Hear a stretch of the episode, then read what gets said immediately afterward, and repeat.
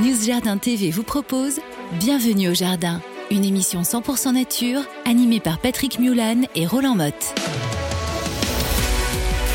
Eh bien bonjour mes amis, nous sommes ravis de vous retrouver ce samedi 2 avril. Oui, on a échappé aux poissons, tant mieux pour nous, euh, parce que sans ça on sait jamais. hein. On. Surtout avec euh, le monsieur que vous avez en face de moi, vous le connaissez, il s'appelle Roland. Là aujourd'hui il est beau, il est tout, tout rouge. J'allais dire pourquoi j'allais dire vert? Bah, c'est parce Ouais. que tu es daltonien. Non, c'est un petit peu, c'est vrai, mais non, non, mais t'es, euh, t'es en forme, t'es un homme vert, c'est, très très bien, et puis en plus c'est un très bon jardinier, vous le connaissez.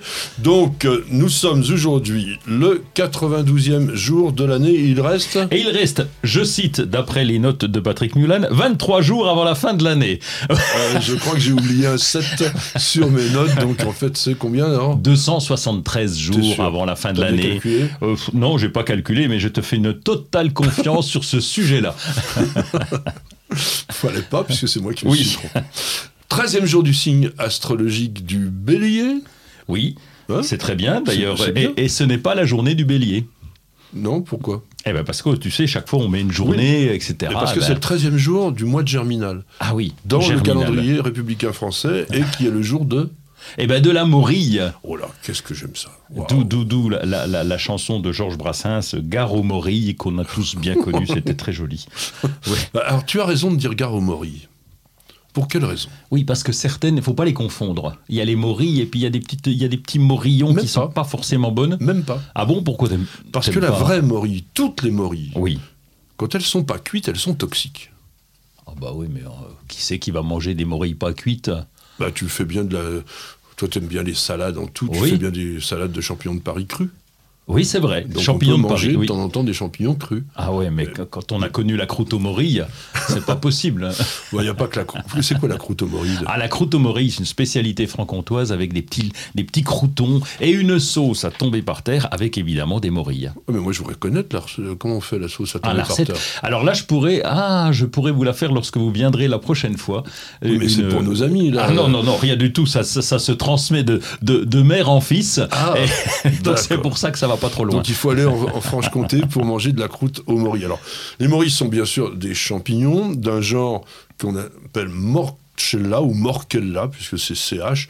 Euh, les ascomycètes, ça te dit quelque chose? oui, ça me dit quelque chose. Il y avait les basidiomycètes, Oui. il y a les, Et les a- ascomycètes, c'est les copains. Alors, c'est pas les copains, c'est une autre voie dans la classification des champignons parce qu'ils font des spores qu'on appelle des ascospores, c'est-à-dire dans des cellules de forme un petit peu globuleuse, qu'on appelle donc des asques.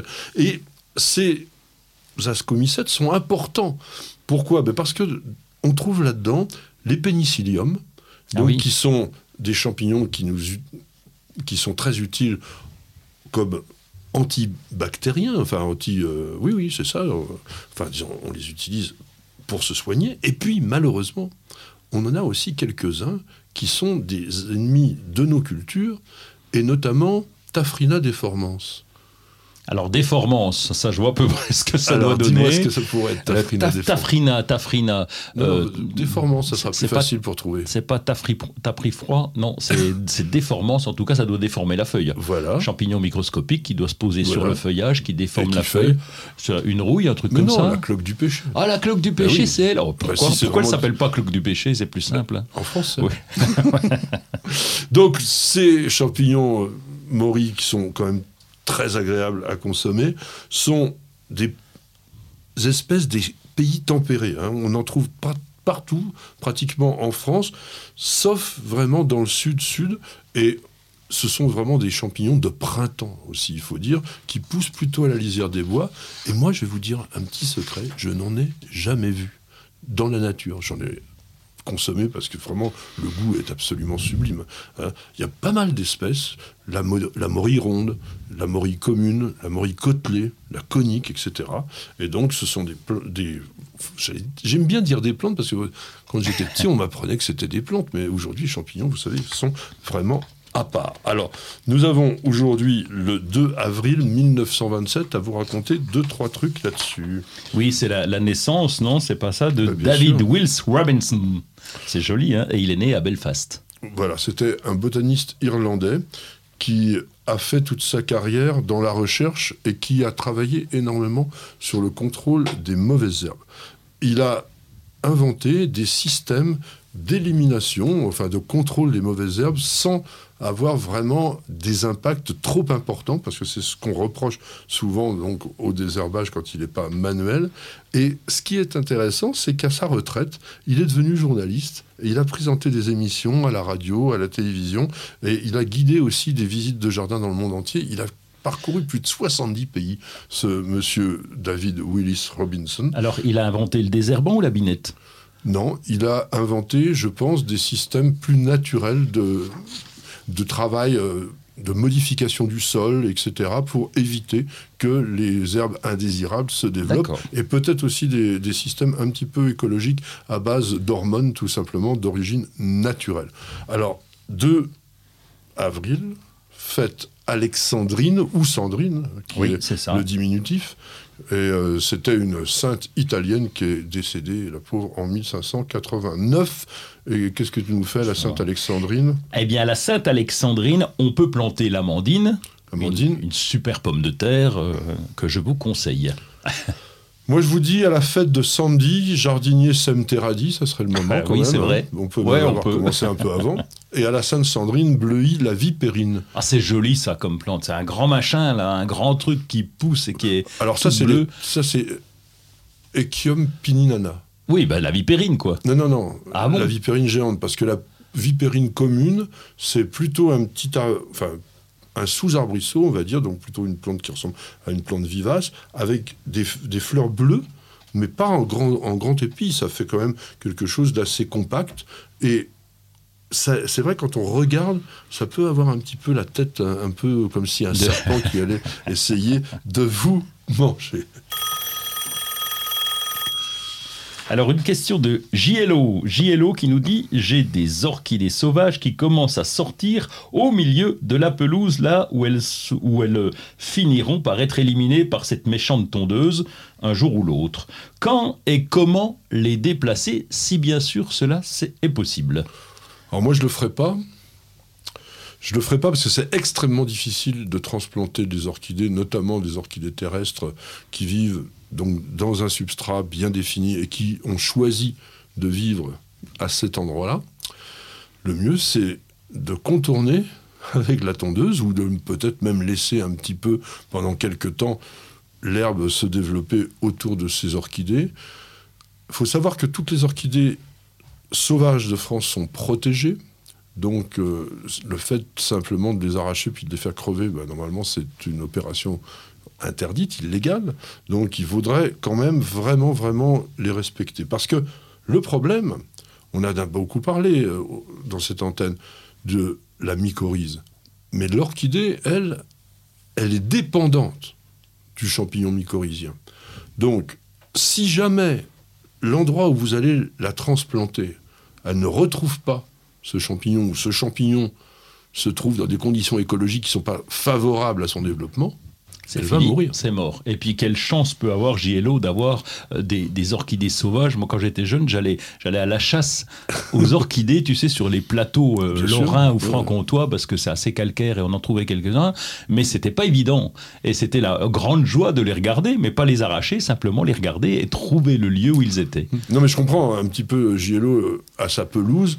Et je pense qu'il ou elle, parce que JLO, on ne sait pas si c'est madame ou monsieur, avoir un gazon qui ressemble à un gazon. Donc le mieux, vous savez, vous utilisez tout simplement un coupe-herbe à fil. Et donc vous repérez les orchidées, vous faites un petit tour avec le fil, comme ça, ça va vraiment la marquer.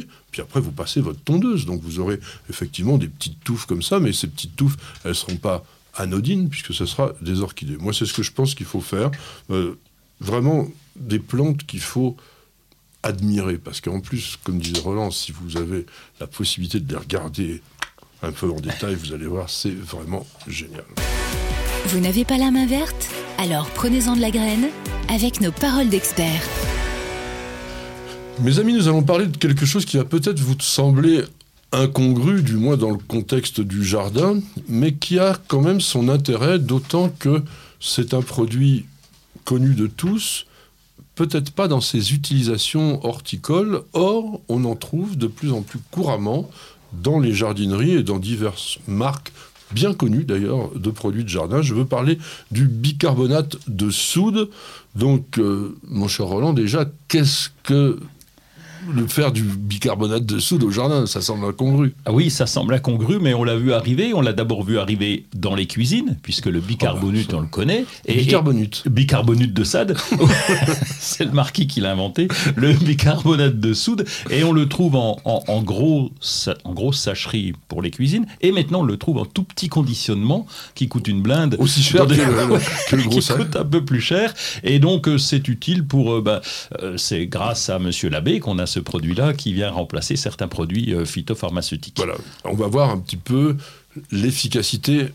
Alors, pas supposée, parce que sans ça, on ne pourrait pas vous le vendre à ces fins-là. Mais c'est quand même pas non plus le produit du siècle. Simplement, sachez que le bicarbonate est autorisé, parce que quand on entend ce mot-là, on a l'impression d'un produit super chimique. Bon, c'est effectivement un produit chimique, mais un produit chimique d'origine naturelle, puisqu'il est issu de matière minérale. Et c'est une poudre blanche, hein, soluble dans l'eau, et on le trouve dans la nature sous forme d'agrégats au bord des eaux saumâtres, euh, notamment en Afrique. Euh, et c'est des sortes de cristaux, en fait, un petit peu. Alors c'est d'ailleurs un truc aussi rigolo à savoir, c'est que au niveau des additifs alimentaires, il y a ah toujours des E quelque chose. C'est le E500. Donc c'est aussi pas toujours ces additifs alimentaires ne sont pas forcément toujours des produits toxiques, des poisons, comme certains veulent bien vous le dire. De temps en temps, c'est des produits naturels. Alors, il sert de levure chimique pour faire gonfler les gâteaux.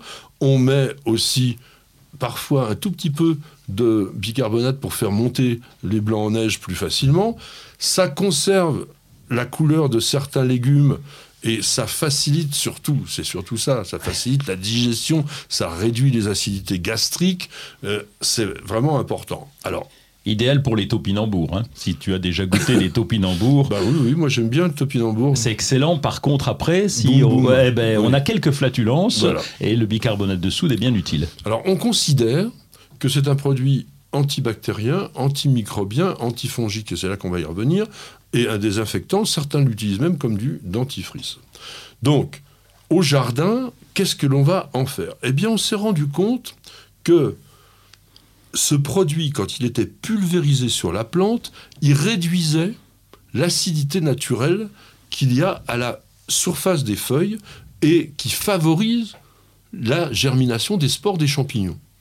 Donc, en le pulvérisant, la dose c'est en moyenne une cuillère à café de bicarbonate pour un litre d'eau. Sur les feuilles, alors elles doivent être sèches hein, des plantes, ça c'est mmh. important pour que ça tienne bien. Eh bien avant, alors ça aussi c'est extrêmement important, c'est avant l'apparition de la maladie, eh bien vous allez réduire, on va dire, l'impact de ce champignon. C'est comme le lait, c'est préventif. Le lait, je suis extrêmement contre pour une raison toute bête, c'est que ça caille et ça se décompose sur la plante et ça favorise à l'inverse après l'apparition d'autres champignons qu'on n'a pas forcément envie. En revanche, le, bicarbonate ne fait pas ça puisque c'est une base minérale et sur l'oïdium, ça me semble avoir un certain intérêt d'utiliser du bicarbonate, mais vraiment, vraiment, comme je vous disais, en préventif. Donc, c'est considéré comme une substance de base. Vous savez, les substances de base, c'est comme le sulfate de cuivre, comme le soufre, donc qui au niveau européen est aujourd'hui reconnu. Donc on peut l'utiliser euh, à des fins horticoles, agricoles, euh, je ne sais pas. Alors, est-ce que c'est dangereux? Je crois pas, non, puisque après, je vais te faire bondir. Oh ben non, puisque c'est naturel. non, mais non, ce qui est important, c'est qu'il n'y a pas de classement toxicologique. Donc effectivement, c'est une substance comme tu le dis, naturel, mais surtout ce qui est intéressant, compatible avec plus de 70 types de cultures, fruitières, potagères, ornementales. Alors bien sûr, il faut respecter les doses, c'est pour ça qu'il vaut mieux quand même acheter le bicarbonate je dirais, horticole, entre guillemets, parce que là-dessus, on, on, a fait des tests et on vous dit à quelle dose il faut vraiment l'employer pour que ça soit utile. Ce qui peut être aussi pas mal, c'est de le mélanger avec du savon noir pour, avoir... pour le maintien. Alors, exactement, donc ça fait une sorte de surfactant qui va permettre au produit de bien tenir sur la feuille, mais aussi d'avoir un effet, à ce moment-là, insecticide, tout simplement. Oui. Le, savon noir insecticide, tout, dépend des insectes alors. Hein. non, mais le style puceron, par exemple, les insectes qui sont présents en colonie sur les plantes, lorsque le savon noir les recouvre, vous savez, un insecte, c'est pas étanche. Un insecte, ça n'a pas de poumon, ça respire par une sorte de pénétration de l'air à travers son corps. Quand on met du savon noir dessus, ça fait une pellicule étanche et il s'étouffe tout simplement. C'est ça l'efficacité. Alors c'est important de l'expliquer parce qu'un jardinier amateur m'avait dit mais tu comprends, tu mets du savon noir, il glisse. Et il, ah, ça fait glisser les pucerons. Et, il tombe par terre, il se cogne et voilà. Bon, pardon, excusez-moi. Oui, excusez-le. Bienvenue au jardin. Patrick Mulan, Roland Motte. Maintenant que nous sommes bien au cœur du printemps, il est sûr que les choses s'activent un peu au jardin et que l'on a de plus en plus de choses nouvelles qui arrivent et qui sont intéressantes à vous raconter. Et alors tu vas nous parler d'un pack, il faut, faut l'épeler celui-là, hein, c'est pack PET, hein, euh, modiforme. Oui, je ne sais pas du tout ce que c'est. Eh bien, le pack modiforme, alors tout le monde, tous les horticulteurs produisent beaucoup de pots, consomment beaucoup de pots pour cultiver les plantes, et donc ces pots sont, partent dans la nature, etc. Et il y en a, y a et ça en plastique, partir, oui, les petits pots en plastique, on en retrouve à peu près partout. Ah et ça, c'est un vrai problème, et on ne sait pas comment le gérer. Et donc, euh, ben, il y a VG10, c'est un producteur de plantes qui est mmh. à Reims, il y a 19 hectares de serre, donc ils, ils, sont 160 personnes, ils produisent essentiellement des plantes à massif. Ils ont d'ailleurs une, une superbe jardinerie jardinerie juste à côté, à Reims. Et donc, ils ont, ils ont commencé à travailler en disant, mais ce problème est un, est un super problème, on va trouver un PET transparent vert. Et donc, ils ont étudié, là, il est transparent, mais ils ont étudié si les UV étaient correct. Donc les lumières rouges et les lumières vertes ne passent pas, donc ça ça déforme pas les racines. Ça permet d'avoir par transparence de voir les racines. Donc ah pour le, le, client qui va acheter ses plantes, eh bien va se dire ah bah oui tiens c'est enraciné, je les vois, mais sans gêner. pas besoin de dépoter dans le bah, magasin. Eh, bah, c'est ce que je fais. Moi je dépote même pour voir s'il y a quand même des racines dessous. Et des fois on a, on a des problèmes. Et donc ce, ce produit modiforme va permettre de cultiver. Il est utilisé avec euh, des produits recyclés et il est recyclable. Donc bah, c'est une avancée, c'est pas encore au top, mais on avance progressivement sur ce vrai fléau parce que ces petits pots, il y en a partout. Alors les petits et les gros, et puis l'ensemble de plastique que l'on peut utiliser au quotidien, que ce soit au jardin ou à la maison, il faut aujourd'hui vraiment se mettre dans la tête que c'est extrêmement pratique, mais c'est extrêmement polluant. Enfin, on n'arrive pas vraiment à s'imaginer, mais le continent de plastique qui existe, qui est plus grand que la France. Oui. Que du plastique qui est euh, pendant, en plus la dégradation des plastiques c'est pendant des siècles, et dans les océans ce qui est catastrophique, et on avait vu ça euh, au Canada dans un magnifique aquarium à Vancouver si je me rappelle bien, il montrait comment ça se dégrade, et ça finit par faire des toutes toutes toutes petites particules de rien du tout qui ressemblent mais vraiment à du plancton. Et ah tous les organismes, poissons, euh, tortues, etc., qui se nourrissent de poissons, euh, pardon, qui se nourrissent de plancton, avalent ça, et euh, évidemment ne le digèrent pas, et ça pose des gros, gros problèmes écologiques à ce niveau-là. Alors, ce pack PET il faut dire PET, parce que sinon ça ne le fait pas. C'est hein. du P.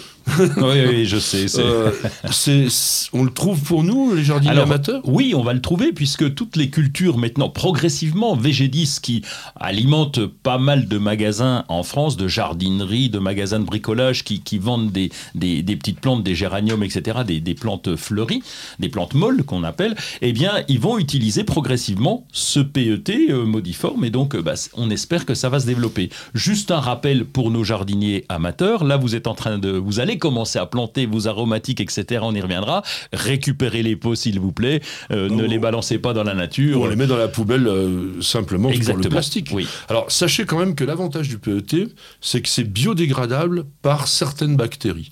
Et aujourd'hui, donc, on sait vraiment lui aussi le recycler. Donc, ça a encore un intérêt supplémentaire. Moi, mon information d'actualité, c'est pas quelque chose d'extrêmement sympa, c'est que les scientifiques viennent de découvrir une, encore une nouvelle espèce de verre plat euh, qui serait potentiellement envahissante. Elle a été trouvée en France, elle a été trouvée en Italie, elle est originaire d'Asie. C'est ce qu'on appelle les platelmintes terrestres ou les vers euh, à tête de marteau. parce que ça a vraiment une tête comme un, requin marteau. Les Obama. Alors, il y a les Obama, mais ça, c'est pas Obama, c'est Humbertium covidum. Donc, c'est une autre espèce. Pas grand. 3 cm seulement, c'est pas grand. C'est tout noir, celui-là. Et le problème, c'est que ça mange les escargots. Alors, vous allez dire, ouais, c'est sympa, comme ça, ça va éliminer euh, des gastéropodes qui nous mangent nos cultures. Sauf que les escargots font partie de l'ensemble de l'écosystème. Ils servent de nourriture à plein d'animaux qui nous sont très utiles et qui sont utiles à la nature en général. Et que ces espèces qui n'avaient rien à faire chez nous, puisqu'ils sont originaires d'Asie, eh bien, prennent une place dans le biotope et peuvent vraiment créer des déséquilibres.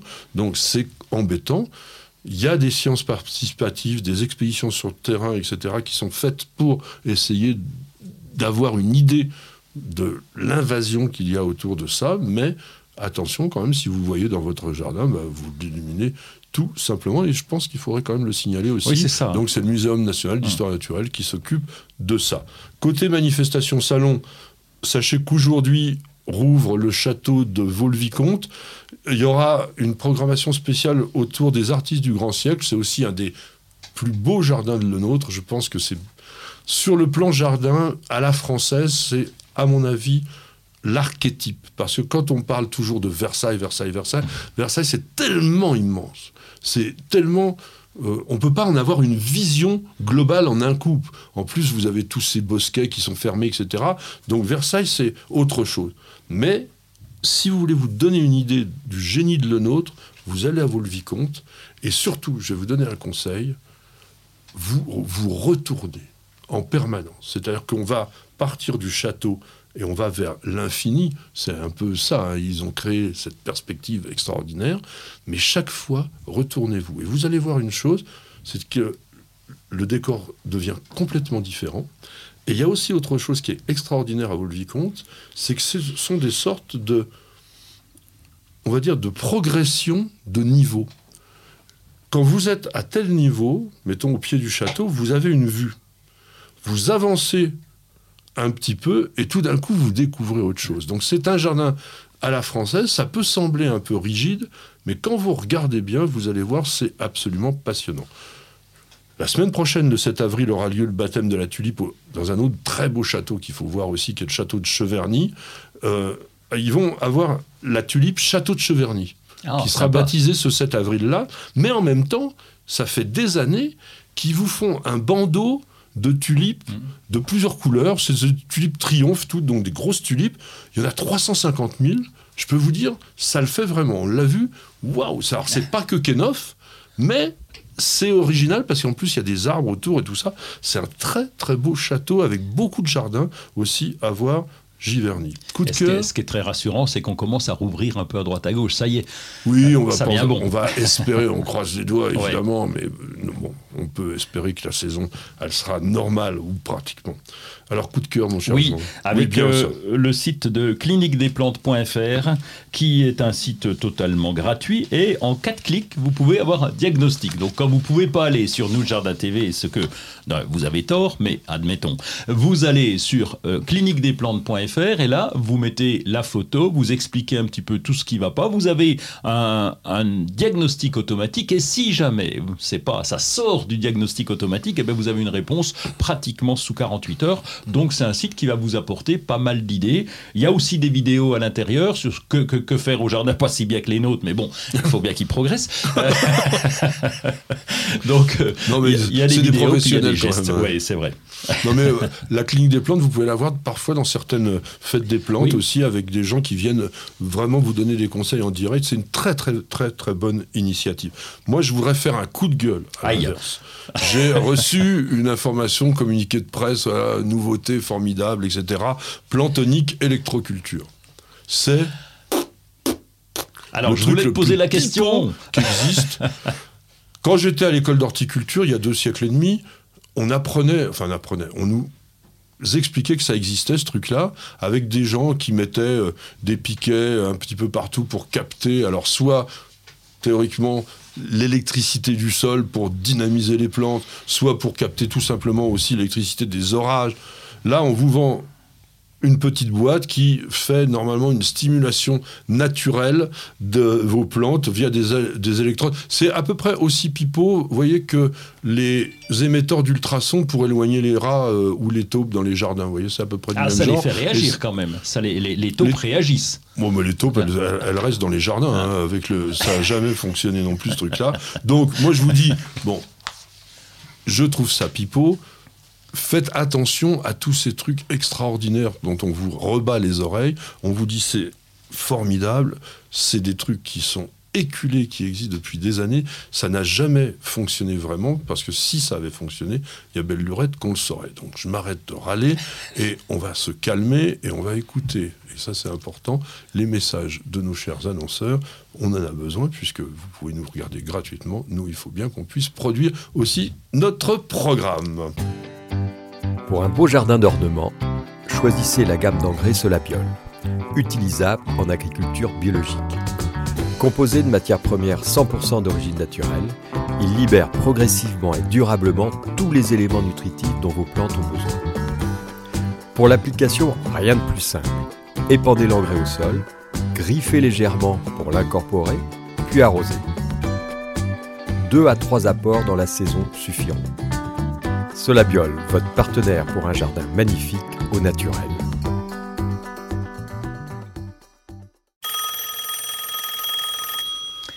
Et nous avons, oui, un coup de fil de Royaume Sarah. C'est joli comme pseudo. Oui, c'est la deuxième fois qu'on l'a, euh, oui. Alors c'est Royaume Sahara. Moi je dis Sahara, mais je la prononce à la Johnny. Ah pourriez-vous, pourriez-vous nous parler de l'influence des microclimats sur les plantes? C'est une très bonne question, ça. Oui, c'est une tellement bonne question qu'on pourrait en faire une émission entière et en parler sans arrêt. Bah, ce qui est difficile avec les microclimats, c'est justement que, par définition, c'est des conditions climatiques spécifiques limitées à une toute petite zone et dont la particularité est d'être distinct du climat général ambiant. Mais dans un jardin, il peut y en avoir des dizaines. Des tonnes. il suffit par exemple d'avoir un angle de mur, il suffit d'avoir même une plante d'une certaine importance et puis d'en mettre une autre à côté pour qu'il se crée à chaque fois des microclimats. C'est comment cette création de microclimats? Ben, C'est déjà bloquer le vent dominant. C'est parfois favoriser l'exposition au soleil ou au contraire, dans les régions très ensoleillées, d'apporter un peu d'ombre à d'autres végétaux. Mais comment les définir et surtout comment les percevoir, ça, c'est pas évident. Non, par contre, ce que le jardinier amateur doit euh, prendre en compte, c'est de considérer la plante dans son état, c'est-à-dire que nous, s'il fait froid, nous remettons un anorak. S'il fait chaud, on va boire un coup. La plante, c'est pas son cas. Elle est extrêmement sensible à ces microclimats. Et ça, on n'y fait pas gaffe. Et, quelquefois, bah, il, est préférable de déplacer une plante d'un endroit à un autre parce qu'elle va, elle va reprendre plus facilement sans qu'on comprenne vraiment pourquoi. Mais peut-être qu'on est dans un champ de courant d'air, etc. Et donc, euh, ça va très vite. Alors, je suis deux millions de fois d'accord avec lui. Pour la bonne raison, c'est que vous avez dû le constater dans certains jardins. Vous avez la limite de votre propriété qui est séparée du voisin par un mur. De votre côté, vous avez planté, on va dire un lilas ou un forsythia. Il fleurit très bien. Et de l'autre côté du mur, votre voisin a fait de même et il fleurit pas. Et eh bien c'est ça un microclimat, c'est que de votre côté, les conditions sont favorables à la plante, de l'autre côté, elles ne le sont pas. Quelle est la solution Il l'a dit juste avant, déplacer une plante? Lorsque vous avez un végétal qui refuse d'avoir son comportement normal, je dirais, commencez d'abord par le déplacer. Parfois, il ne faut pas grand-chose. Mm. Parfois, un mètre, deux mètres. Il faut comprendre, oui, il faut comprendre comment ça fonctionne dans un jardin. Parce que malheureusement, enfin malheureusement, non, heureusement, nous ne sommes pas plantés 365 jours par an et 24 heures sur 24 au même endroit. Donc, quand on passe dans notre jardin, nous n'en avons qu'une perception, je dirais, rapide et superficielle. Alors que la plante, elle, elle est là, et donc elle est agressée éventuellement par ce que Roland vous a dit, un petit courant d'air, un petit filet d'air, ça suffit qu'on n'a pas perçu, mais qu'elle, elle subit. J'avais une question il y a très longtemps, lorsqu'on avait, tu sais, les haies du Canada, tu, tu as du Canada. Et la question était, je ne comprends pas, je les ai plantés en même temps, il y en a deux au même endroit qui vont pas. Euh, pour moi, c'est incompréhensible. Parce qu'on s'assimile, nous, en disant, ben oui, c'est normal, on a tout planté, donc tout devrait pousser correctement. Ce sont des individus et qui perçoivent les choses euh, de façon euh, différente. Eh bien, c'est très, très, très bien dit, tout ça. Vous cherchez la petite bête? Toutes les réponses dans le dossier de Bienvenue au Jardin. Mes chers amis, je vous propose aujourd'hui de bricoler, de bricoler sérieusement et de faire des choses qui sont peut-être pas 100% jardinières, mais qui prennent une importance capitale dans un jardin. Je veux parler des dallages et on va essayer de vous expliquer la pose des dallages, à quoi servent ces dallages. On peut faire autre chose pour les allées, pour les terrasses, pour toutes les circulations que mettre des dalles. Mais l'avantage des dalles, c'est que c'est très durable. c'est surtout si c'est de la pierre, on va dire que c'est quasiment impossible de les détruire. Imputrescible. Ah oui, alors imputrescible déjà. Non, mais je veux dire même que l'érosion d'une dalle en pierre de 2 cm d'épaisseur, ça va demander quelques siècles quand même. Donc, on fait ça pour avoir un jardin durable. Le défaut du dallage, c'est que l'on crée ce qu'on appelle une surface imperméable, il faut en tenir compte. Donc vous pouvez aussi avoir des dallages dont la pose est sur du sable directement, avec des joints qui soient en gazon ou avec des petites euh, plantes couvre-sol, de manière à ce que l'eau s'infiltre bien. Si vous avez la volonté de faire plutôt un dallage tout en dur, bah, il faut donner une petite pente pour que l'eau puisse ruisseler vers le jardin. Vous donnez évidemment une pente vers le jardin. Est-ce que tu mets des dallages euh, Oui, bien sûr. On a eu une évolution du, du, jardinier amateur qui avait commencé avec les pas japonais. Et là, comme tu le dis, c'est des pas posés, c'est les premières dalles. Et puis euh, le jardin, depuis une quinzaine d'années, c'est bien minéralisé parce que c'est pratique les dalles. Et le côté pratique, c'est quoi? C'est que l'herbe ne repousse pratiquement pas. Donc on a tendance à couvrir de plus en plus d'espace en dalles. C'est dommage, comme tu l'as dit, parce que le sol n'est pas euh, n'est plus imperméable. Et ça, c'est un vrai problème. Alors les dalles sont quand même bien utile. Nous, au potager, par exemple, eh bien, on, a utilisé encore nos vieux pas japonais. on en trouve des, super sympas maintenant. Hein. Alors là, c'est même pas du sable, je les pose directement. Alors évidemment, ça demande un travail quand même. La couche de sable est bien pratique parce que ça permet d'avoir un niveau correct. Ça évite en passant d'avoir une dalle qui est à peu près un, peu, bancale. Un peu plus stabilisée.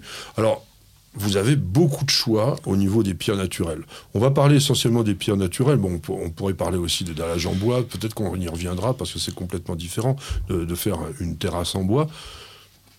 Les moins chers des dallages naturels sont des calcaires durs. Sont des pierres claires qui sont assez agréables à voir par rapport à des feuillages foncés. Le défaut, c'est que c'est gélif et que sous l'effet du gel et surtout du dégel, l'alternance gel-dégel, ça a tendance à se casser superficiellement.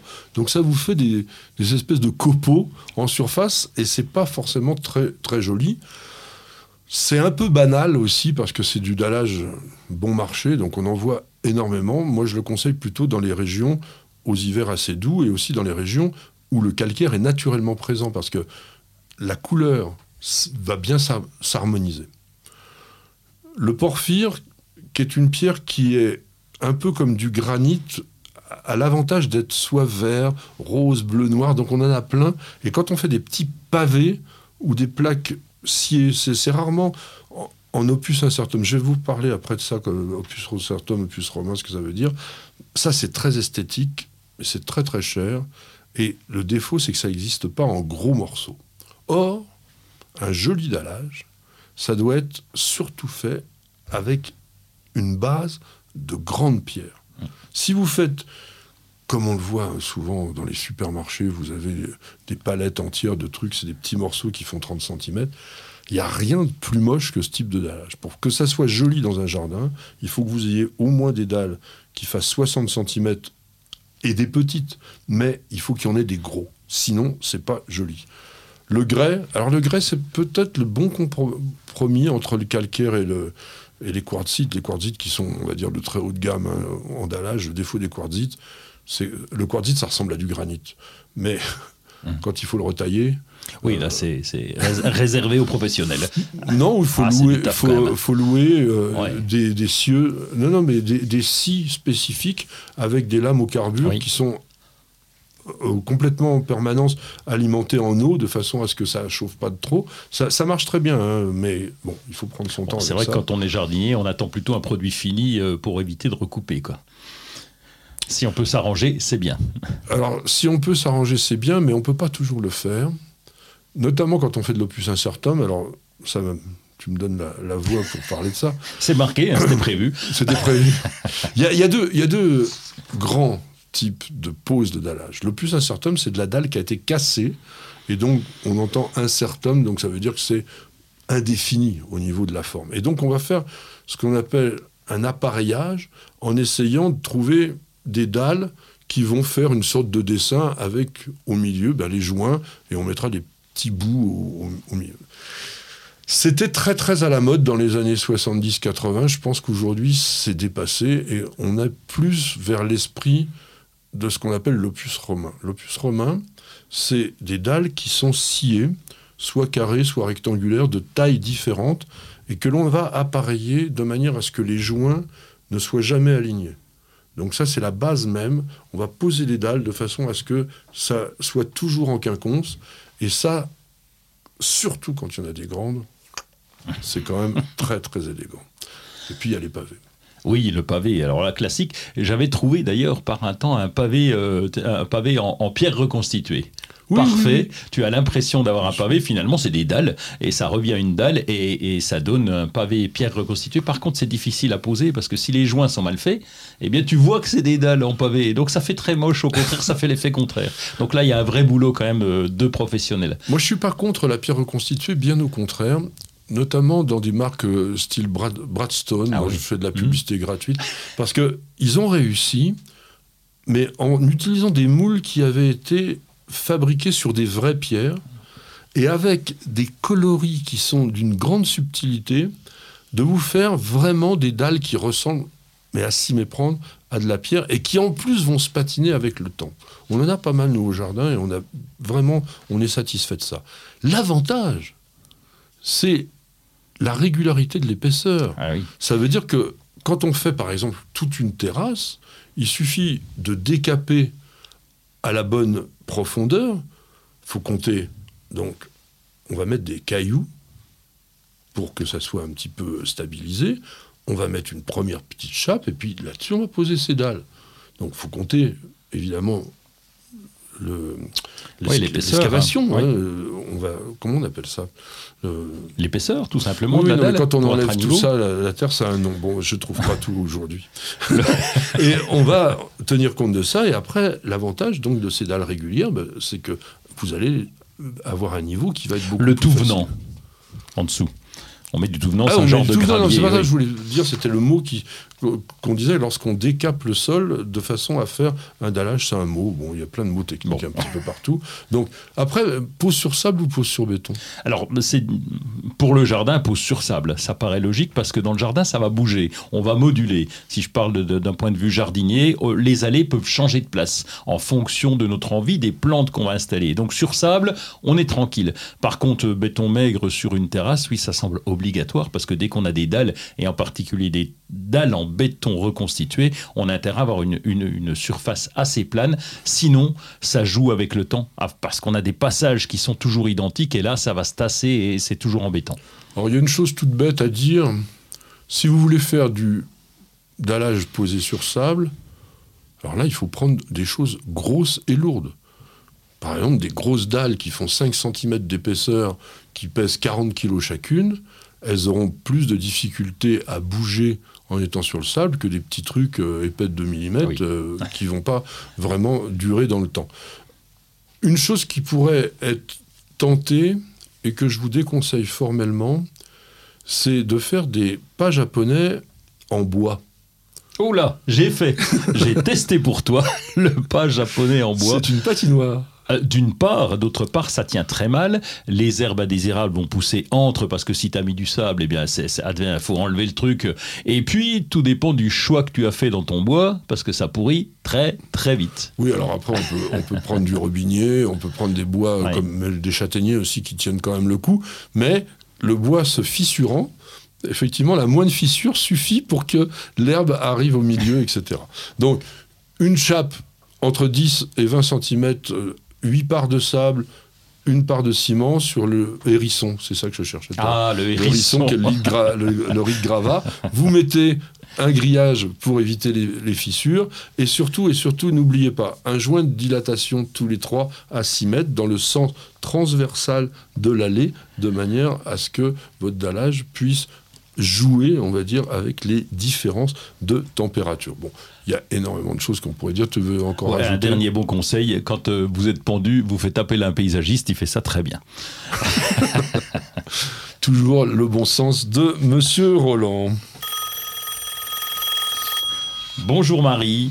Marie euh, qui a laissé une question sur News Jardin TV et qui dit Mon camélia fait des feuilles jaunes, je ne comprends pas. Pourquoi, monsieur Patrick bah, La plupart du temps, le jaunissement d'un camélia vient du fait qu'il est planté dans un sol alcalin, on va dire calcaire, et qui nous fait ce qu'on appelle une chlorose. C'est pas toujours le cas. Ça peut être aussi le fait qu'il soit planté à l'inverse 100% dans de la terre de bruyère et qu'il est en train de vous dire au secours, j'ai faim. Donc le la décoloration n'est pas la même. Lorsqu'une plante a une carence alimentaire, si je puis dire, la décoloration va être une sorte de dégradé sur le bord des feuilles. Le jaunissement est là. Sur la chlorose, on a quand même quelque chose de beaucoup plus régulier dans le jaunissement et surtout les nervures restent toujours bien vertes. Bon, en plus, vous le savez. Vous savez très bien si vous avez planté votre camélia dans la terre du jardin ou au contraire si vous l'avez planté dans la terre de bruyère. Donc vous avez les deux solutions qui sont différentes. Un camélia qui a faim, bah, on va le nourrir, on va lui donner un peu d'engrais. Et puis, en revanche, un camélia qui, lui, se trouve dans un sol trop alcalin, qu'est-ce qu'on fait? Ah ben là, c'est embêtant. D'abord, il faut faire une analyse de terre quand on fait ça. Est-ce qu'on connaît bien la terre de son jardin? Euh, Ça, c'est capital. Même si on est des pros, je sais que tu l'as fait chez toi, je l'ai fait à la maison. C'est important de connaître bien la structure du sol. Ça nous permet d'éviter les erreurs. Alors, si, si c'est le cas, moi, je déplante. Hein. Clairement. J'arrache, je déplante et je vais replanter même en pot, si vous êtes dans une région très calcaire comme la nôtre, et on la met en pot, dans, un, gros, dans un gros pot. Après, il y a d'autres contraintes hein, avec le pot, bien sûr, l'arrosage, etc. L'arrosage, et puis le fait euh, que la plante ne va pas forcément se développer aussi largement qu'elle l'aurait fait si elle avait été en pleine terre. Alors maintenant, on va rester les deux pieds sur terre. D'accord. On va se reposer quelques secondes pour écouter une petite page de publicité. Pour un beau jardin d'ornement, choisissez la gamme d'engrais Solapiol, utilisable en agriculture biologique. Composé de matières premières 100% d'origine naturelle, il libère progressivement et durablement tous les éléments nutritifs dont vos plantes ont besoin. Pour l'application, rien de plus simple. Épandez l'engrais au sol, griffez légèrement pour l'incorporer, puis arrosez. Deux à trois apports dans la saison suffiront. Solabiol, votre partenaire pour un jardin magnifique au naturel. Bienvenue au jardin. Patrick Mulan, Roland Motte. Nous sommes arrivés, mon cher Roland, à la période cruciale du travail intense dans le jardin. Et que vas-tu faire dans la semaine qui nous attend, donc jusqu'au 9 avril prochain? Eh bien, je vais commencer par planter les pommes de terre. C'est tard, tu vas me dire, je sais. Bon, ça va, il me l'a pas dit. Non, parce que on dit on plante les pommes de terre lorsque fleurit le lilas. Oui. Donc c'est à peu près le bon moment là. On est à peu près dedans. Alors bon, nous on se fixe comme base début avril parce que tu as raison, le lilas il a pu être en avance, en retard, etc. Mais on est à peu près à la bonne date et surtout une fois que ça lève, si on n'a pas, euh, si on a un coup de froid, ça m'est arrivé euh, quelquefois de suivre ce que font les magasins, de dire ah février, tiens je vais planter. au début tu fais toujours la gagate. La gagate c'est une erreur et, tu plantes et ton, tes patates sortent et fla un petit coup de gel là-dessus et puis tu peux recommencer. Donc c'est toujours dommage, on perd du temps. Donc là je plante les pommes de terre. On ne les plante pas en rang à la maison. On les plante comment? On les plante un peu dispersés. À la mode de chez nous. Euh, à la mode de chez nous, voilà, c'est ça.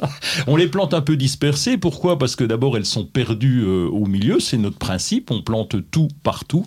Euh, le rang est pratique pour l'arrachage, mais on n'en a pas des quantités industrielles. On a une dizaine de plants qui sont... Oh une vingtaine de plants, qui sont répartis dans tout le jardin.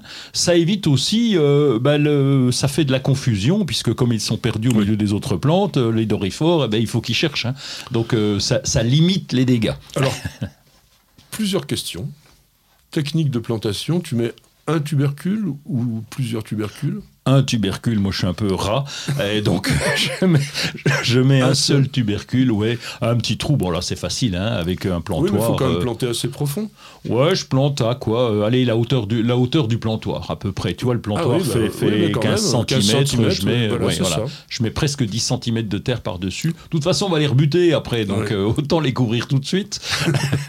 et est-ce que tu apporte quelque chose au, sol euh, spécifiquement pour la plantation de la pomme de terre? Euh, Non, à aucune plante parce que ça a été fait déjà en automne. On a rajouté du compost. On a pu. J'ai récupéré un, engrais naturel de, chez Secret Vert. Faut pas dire la marque, mais je te le dis.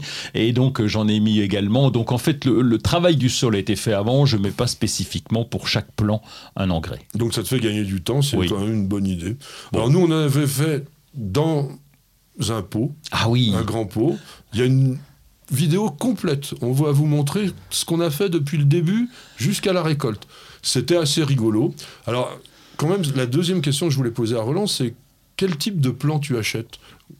J'ai fait la liste parce qu'on a, on a quand même nos préférés. Non, mais pas, pas les, forcément les variétés, parce qu'on viendra sur les pommes de terre, dans, je pense, la semaine prochaine ou dans, dans 15 jours, parce qu'on fera tout un sujet là-dessus.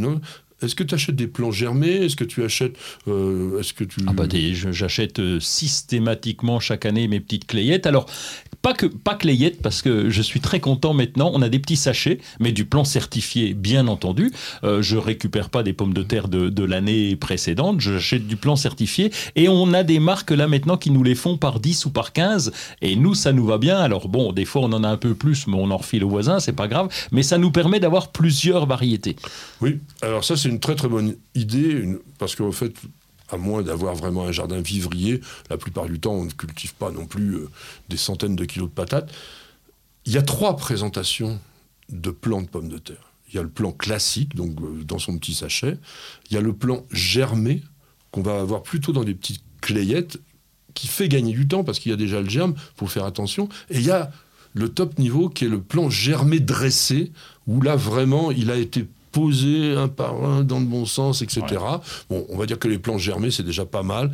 Vous pouvez acheter ça. Et comme disait Roland, je réinsiste là-dessus, on achète des plants dans le commerce parce qu'ils sont contrôlés, ils sont garantis au niveau variétal déjà, mais aussi au niveau d'une indemnité totale par rapport aux maladies et notamment aux virus qui sont très embêtants sur les plantes potagères.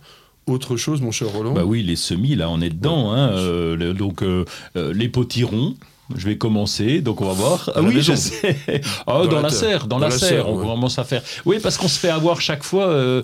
les cucurbitacées, normalement, il faudrait une vingtaine de degrés pour être sûr d'une bonne germination. Donc le mieux, c'est quand même de commencer dans la maison où dans la serre, mais en fait, on est quand même au début avril, euh, ne découvre pas d'un fil. Oui, c'est vrai. Il peut y avoir des moments un peu froids. Ouais, on, a tendance à semer les courges, mais si on les sème trop tard, on est chaque fois en décalage. Donc c'est pour ça qu'on les fait un peu en avance à la maison ou alors euh, dans la serre. Toi, tu fais pas de melon. Un petit peu, si, si. Bah, on, il faut de la chaleur quand on a le melon du Néville qui pousse très bien, je te le rappelle, un très beau melon. Et, donc nous faisons du melon. C'est après, c'est dans la culture où, où, la, où, la, différence se fait. Alors le SMI, même si on achète des plants, c'est pas le problème, c'est après. C'est est-ce que l'année sera bien chaude ou pas? L'an dernier, par exemple, les melons, euh, ils avaient un, goût de courge. Oui. Exactement. Ça arrive. Alors, euh, oui, bah, tu m'as marqué planter les artichauts, oui, mais là, il faut préparer le sol. Hein. Je vais préparer le sol. Je me suis fait avoir... Euh, au printemps dernier où ils ont quasi tous gelé. Il m'en reste deux, deux, qui ont bien du mal cette année à redémarrer, donc je vais en replanter parce que euh, avec trois pieds pratiquement, on a de quoi se nourrir pendant, on va dire, euh, un mois à manger des artichauts tous les soirs. Ça pousse très bien en tout cas chez nous, mais ailleurs dans tout le reste de la France, à partir du moment où on a du soleil. Et là, oui, il faut préparer le sol un petit peu plus largement, parce que même si le pot est petit, le pot de l'artichaut, on trouve des, godets de 1 litre à peu près, avec déjà des artichauts développés, euh, on fait beaucoup plus large, et puis là, je rajoute un petit peu de terreau à la terre de plantation. C'est très très bien. Alors moi je vous conseille aussi de couper les tiges des fleuris des bulbes de printemps pour qu'ils ne forment pas de fruits, de façon à ce que, notamment les narcisses qui se naturalisent très très bien, si vous coupez les, les florales lorsqu'elles sont des fleuries, eh bien ils vont faire des bulbilles en plus grand nombre et ça va vous faire vraiment des très très belles cultures petit à petit. Si vous voulez être sûr d'avoir du muguet au 1er mai, ça serait malin de mettre une petite cloche sur les touffes de muguet parce que ça va les aider à fleurir plus rapidement je suis étonné qu'il ne m'ait pas dit je paille le sol de mes massifs. Ah mais tu rigoles, c'est fait là. J'ai pas dû en parler la semaine dernière déjà. Non. Ah bon, alors on le fait progressivement. J'aurai bientôt plus du tout de terre à retourner parce que je, pense qu'on va arriver à tout couvrir, à tout pailler. Alors compost de midi composé, coque de cacao, euh, euh, paillettes de lin ou paillettes de chanvre, mulch d'écorce, enfin tout ce que vous voulez qui peut le faire. Euh, la binette, c'est le moment, on en a déjà parlé, mais ça pousse, ça pousse, ça pousse. Donc essayez d'intervenir le plus tôt possible sur les mauvaises herbes, parce que comme ça, le travail est moins désagréable. Et puis, bah, le printemps, c'est humide, donc euh, on met un petit peu d'appât anti-limaces si on veut éviter quelques dégâts. Et puis, euh, puis, et puis bah, oui, fertiliser quand même les plantes de la maison, c'est quand même un bon truc à faire en ce moment. Et je voulais vous dire, et ça c'est le plus important, vous allez voir, que lundi 4 avril, ne jardinez surtout pas entre 7h55 et 18h10 parce qu'il y a un nœud lunaire ascendant.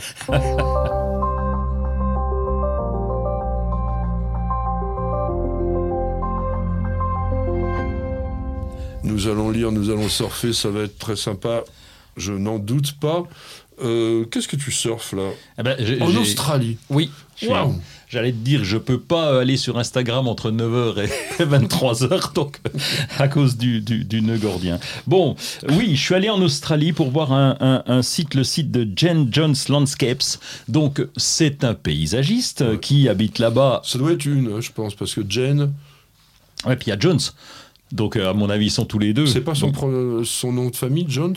Mais écoute, je ne sais pas parce que j'ai vu surtout des photos de magnifiques paysages. Alors de jardin, on en parlait tout à l'heure avec Lédal, c'est qu'on a une minéralisation souvent du jardin.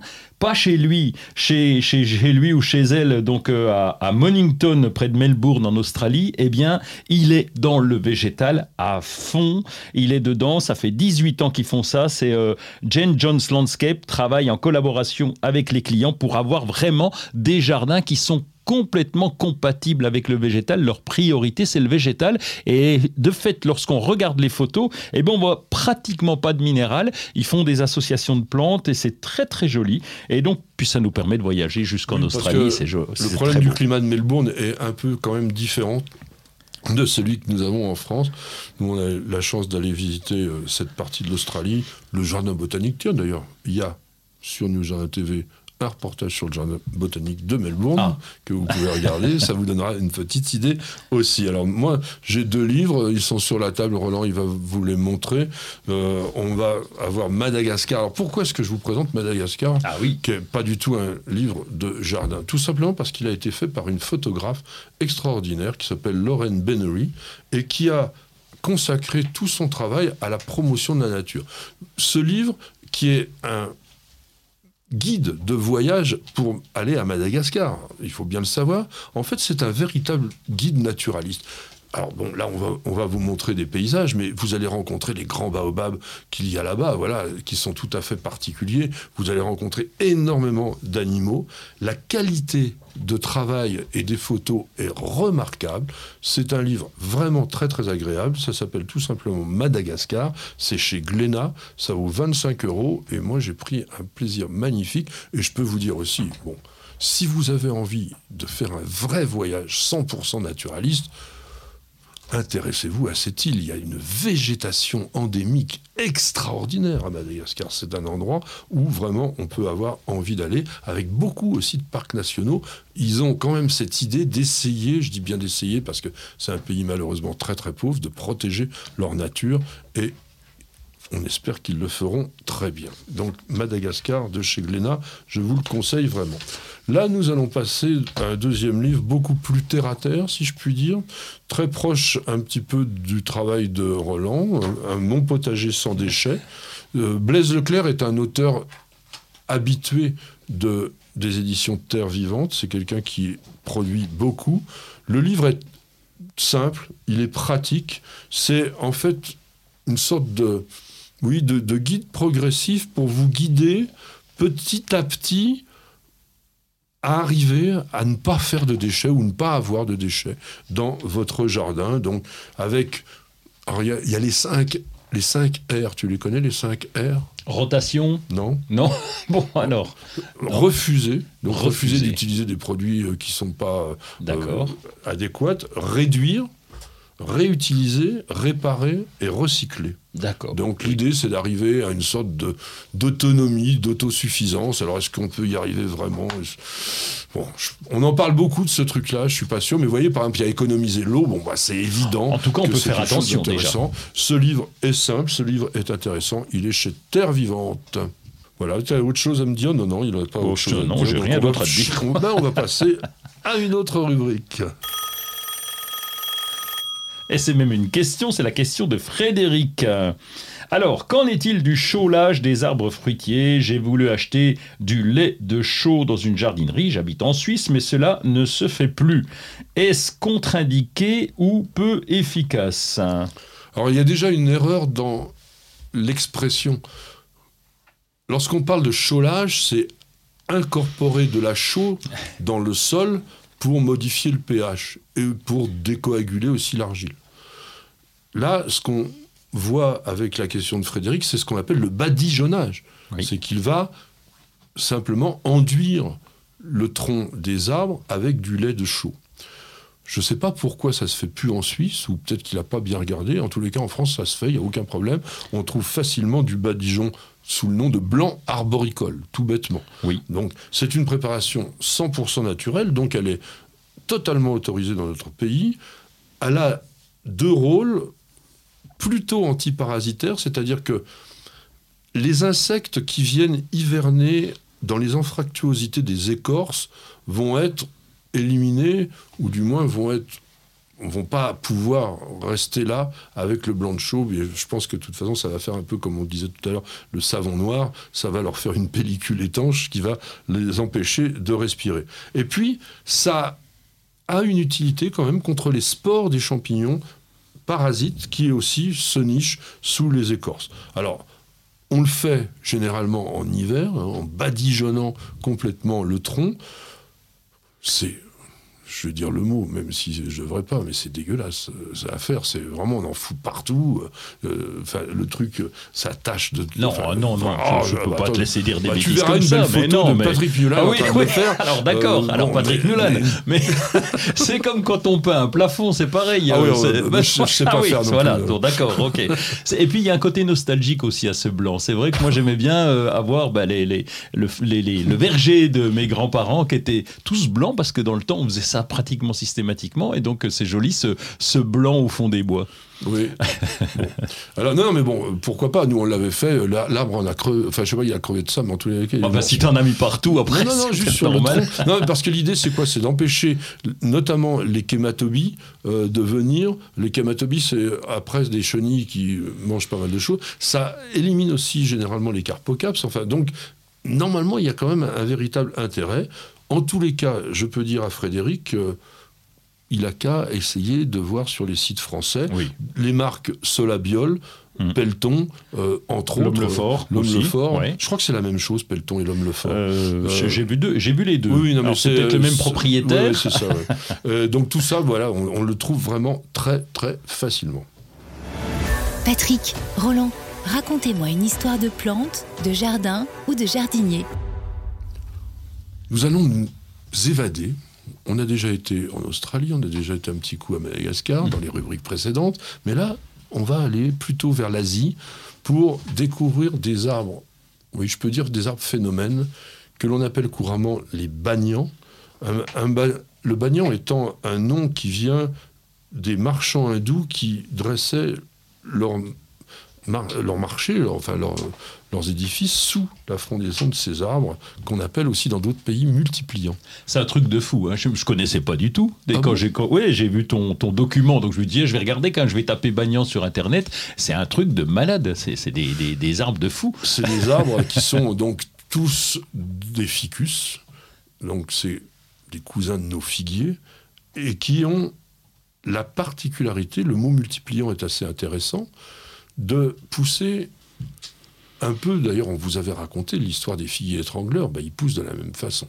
Le, le bagnan, lui, va développer des racines aériennes en permanence qui tombent jusqu'au sol, qui s'enracinent et qui permettent à l'arbre de s'agrandir quasiment à l'infini. Hmm. Il y a des bagnans qui recouvrent complètement un village. Ça arrive. Le plus grand bagnan que j'ai pu voir, il était au jardin botanique de Peradenia à Sri Lanka. Et je crois qu'il couvre 15 000 mètres carrés. Ah oui. Et c'est, attention, c'est le ficus benjamina, celui-là. Ah oui, le, carrément celui qu'on a dans comme plan d'appartement. Heureusement qu'il ne fait pas ça à la maison. Alors il y a une légende. Il y a une légende, évidemment, c'est là c'est beaucoup exagéré, mais qui voudrait qu'Alexandre le Grand ait effectué un bivouac sur un bagnan qui aurait abrité ses 7000 hommes. Ah ça, fait du monde. Ça fait 7000 mètres carrés, c'est crédible Ou pas? Bah, Ils étaient peut-être serrés. Oui.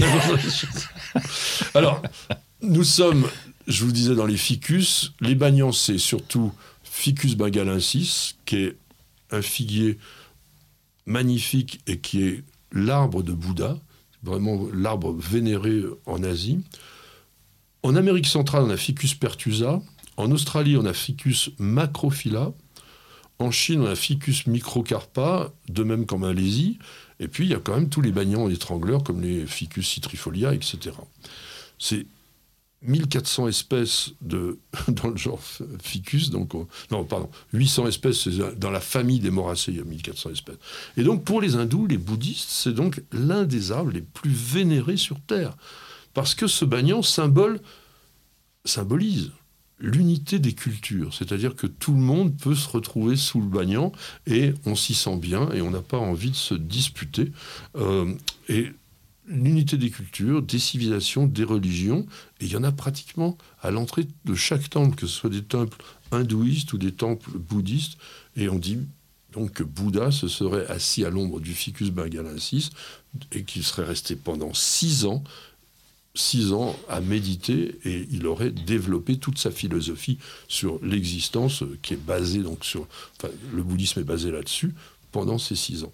Et chez les hindouistes, c'est la trinité, parce que Vishnu est le tronc, Brahma les racines et Shiva les branches. Shiva qui est le dieu où il y a il a plein de bras. Et on voit bien dans, dans, dans, le film Avatar, finalement, l'arbre maison, je ne sais pas si tu as vu le film Avatar, l'arbre maison viendrait sans doute de, de, de, cette logique. Non, mais c'est Cameron qui avait fait ce film-là. Il, il s'est inspiré forcément dans sa créativité de choses qui, qui l'avaient impressionné, qui existaient, puis il les a alors, magnifiées à sa manière, mais effectivement, euh, un bagnant, ça a quelque chose presque d'irréel quand on voit. Parfois même, on n'a pas conscience qu'on est sous un seul arbre. On a l'impression que c'est une sorte de groupement végétal. Et ça, c'est étonnant, puisqu'en fait, comme je vous disais, moi j'avais vu celui de, de Peradenia. Pareil, celui du Jardin botanique royal à Calcutta, on dit qu'il couvre 15 000 mètres carrés, plus de 1000 racines aériennes qui descendent de partout, donc c'est une forêt. Donc on peut mettre 7000 hommes dessous 15 000 mètres carrés, bah, ça rentre, mais oui, c'est pas une légende. il y en a des très très gros aussi, euh, il y en a un qui fait 800 mètres de circonférence, avec toutes ses racines, et donc, on en a euh, en Inde, je pense qu'en Inde, il y a vraiment des très, très, très gros. Parce que c'est dans ce fameux jardin de Howard, là, à Calcutta, la, circonférence, elle est que la moitié de celle que je viens de dire, puisque ça fait 412 mètres, c'est 113 mètres de diamètre. Donc, simplement pour longer le bagnon, on fait 113 mètres quand même, ça, ça le fait quand même. Donc, c'est un arbre, quand on le regarde, l'écorce est gris pâle, c'est c'est assez particulier puisque du coup on voit bien bien bien les racines qui tranchent bien avec les feuilles. au départ, il est érigé, et puis, comme je vous disais, donc, les racines descendent, et il se multiplie comme ça, donc il devient très, très étalé. Et à quoi servent toutes ces racines? Eh bien, c'est essentiellement à absorber l'humidité de l'air, puisqu'il a besoin vraiment d'une forte humidité. Mon conseil pratique cette fois, c'est si vous avez un ficus, donc Benjamina, potentiellement bagnant dans votre maison, vous allez constater qu'il fait des racines aériennes. Parfois, elles sont assez fines. Ne les éliminez pas. On nous pose souvent cette question Ah, il y a des racines comme ça qui pendouillent, est-ce que je les coupe? Ben non, elles servent énormément à la plante. Donc, ce sont des arbres qu'il faut oui, il faut les vénérer, il faut essayer peut-être d'aller les voir un jour ou l'autre. Vous en verrez des plus petits, mais à chaque fois, quand même, je trouve que ces, ces formes, avec ces racines qui descendent, qui sont tentaculaires, on dirait presque une pieuvre végétale, ça mérite quand même d'être regardé, d'être admiré, d'être respecté aussi. Et puis, on peut faire des très belles photos parce que vous pouvez vous glisser entre les racines, vous pouvez vous, vous prendre pour Tarzan. Enfin, il y a des tas de petites choses rigolotes à faire avec les bagnants. Ça sera sur cette phrase que se terminera notre émission. J'espère que vous l'avez suivi avec plaisir. On a beaucoup de plaisir à vous la préparer, à vous la faire, à essayer de se dire tiens on va faire tel type de sujet, on va essayer de les intéresser sur autre chose aussi que les choses terre à terre. Il y a les conseils de base des jardiniers, il y a Roland pour vous les donner. Roland, oui. Bonjour Patrick. Eh ben, on, me retrouve la semaine prochaine déjà. Oui, oui. Un peu sur France Bleu, un peu sur les réseaux sociaux. allez, voir son, Instagram. Il fait plein de photos. Puis bon, il a vraiment une, tête d'acteur et il vous fait rigoler tout le temps. Il y avait Stéphane à la manette. Là, il nous fait toujours le son. Très très sympa et puis très bon son. Miguel, Miguel était serein derrière ses caméras. Là, vous allez voir, on a préparé d'ailleurs, enfin il a préparé, parce que c'est lui qui a eu l'idée, nous faire une, nouvelle présentation un petit peu, euh, avec euh, des choses qui, bougent différemment. On avait évidemment Nicole qui était avec nous aujourd'hui, elle était derrière la caméra, et Nicole elle est toujours accompagnée de notre mascotte, notre mascotte qui s'appelle Perle, et qui avec Roland vous dit à la semaine prochaine, et bienvenue, au jardin.